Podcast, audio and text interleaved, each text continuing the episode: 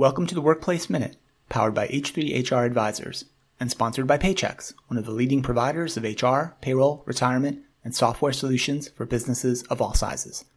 My name's Steve Boese. We know that the pandemic has had profound impact on work, workplaces, and individuals. And as organizations and employees attempt to move on from the worst of the pandemic to the new world of work, we are beginning to have a better understanding of just how the pandemic has influenced what employees consider, value, and base their employment decisions on. Recently, the workplace technology company Oyster released results from a recent survey of over 2,000 global knowledge workers, looking for better understanding of the employee mindset and what they look for in an organization, what programs and policies they consider to be important, and how two plus years of disruption has changed work and workers moving forward.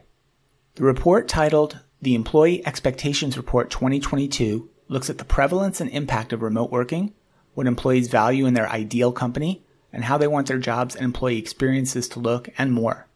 Of all the focus areas, the one that was most interesting to me was what the data revealed about what knowledge workers are looking for in their ideal company. According to the report, the top three selections to the question of which of these factors matter most when you picture the ideal company were 1. Work life balance, 2. Working culture, and 3 remote or distributed working policies. Other factors which HR leaders and organizations have been focused on for some time, like diversity inclusion, environmental impact, and social impact, were lower on the list than perhaps they would have been pre pandemic, which has caused so many employees to reevaluate their relationship with work and work's place in their lives. Of note, the top selection when thinking about their ideal company, work life balance, was chosen by a considerable majority of respondents, 61%, as their top factor, surpassing all other factors by a very wide margin. The three most highly cited factors, work-life balance, working culture, and remote working, all fit generally into a broad category of flexibility and well-being at work.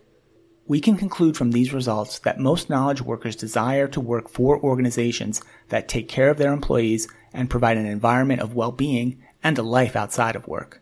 Finally, the Oyster report noted that while DE&I and environmental and social impact were lower on the list of valued aspects of the ideal company, this does not mean that employees don't value them at all.